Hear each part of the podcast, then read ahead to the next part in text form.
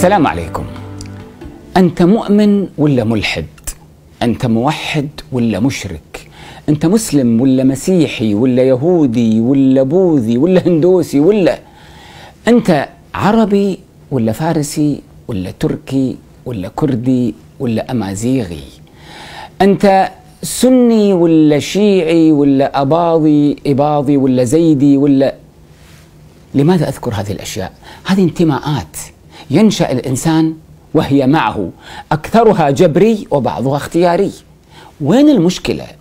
المشكلة عندما نجعل من الانتماء هو المعيار هو الحكم هو القيمة العليا. فنهدر بها حقوق الآخرين. وتتكرس عندنا العصبيات والعنصريات.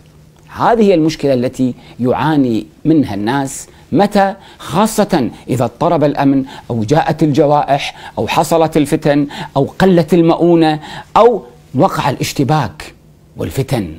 نحن نريد أن نجعل معيارا مهما في حياتنا حياتنا حياة أولادنا أن نعطيهم حقنة إيجابية ومضاد حيوي فكري هو العدالة فوق الانتماء.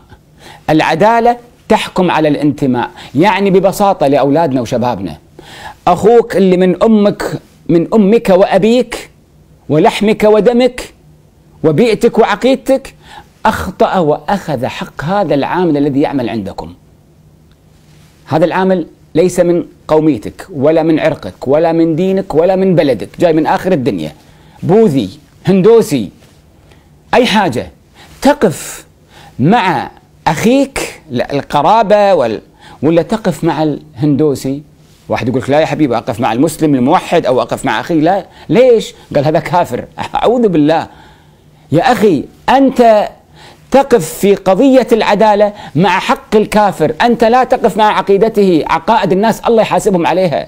يا أخي افهموا القاعدة الضرورية. انتماءات الناس عقائد الناس مذاهب الناس رب العالمين يحكم عليها.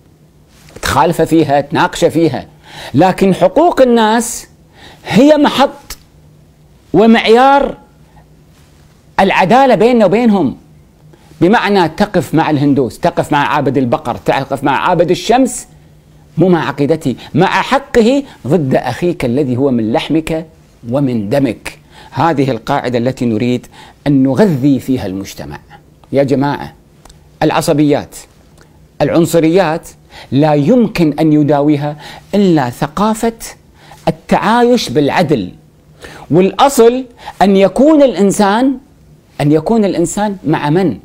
أن يكون الإنسان مع من هو مسالم ويكون ضد من هو معتدي وحتى الاعتداء تعطيه من العقوبة أو المحاسبة أو العتب بحسب نسبة هذه العداوة أو الغلط، اسمع معي أختم بهذه الآية الكريمة. يا أيها الذين آمنوا كونوا لله شهداء بالقسط. ولا يجرمنكم يعني لا يحملنكم شنآن يعني عداوة. ولا يجرمنكم شنآن قوم على ألا تعدلوا. اعدلوا هو أقرب للتقوى. إذا تعدل ليس فقط مع المخالف لك في المذهب والدين والقومية والعرق.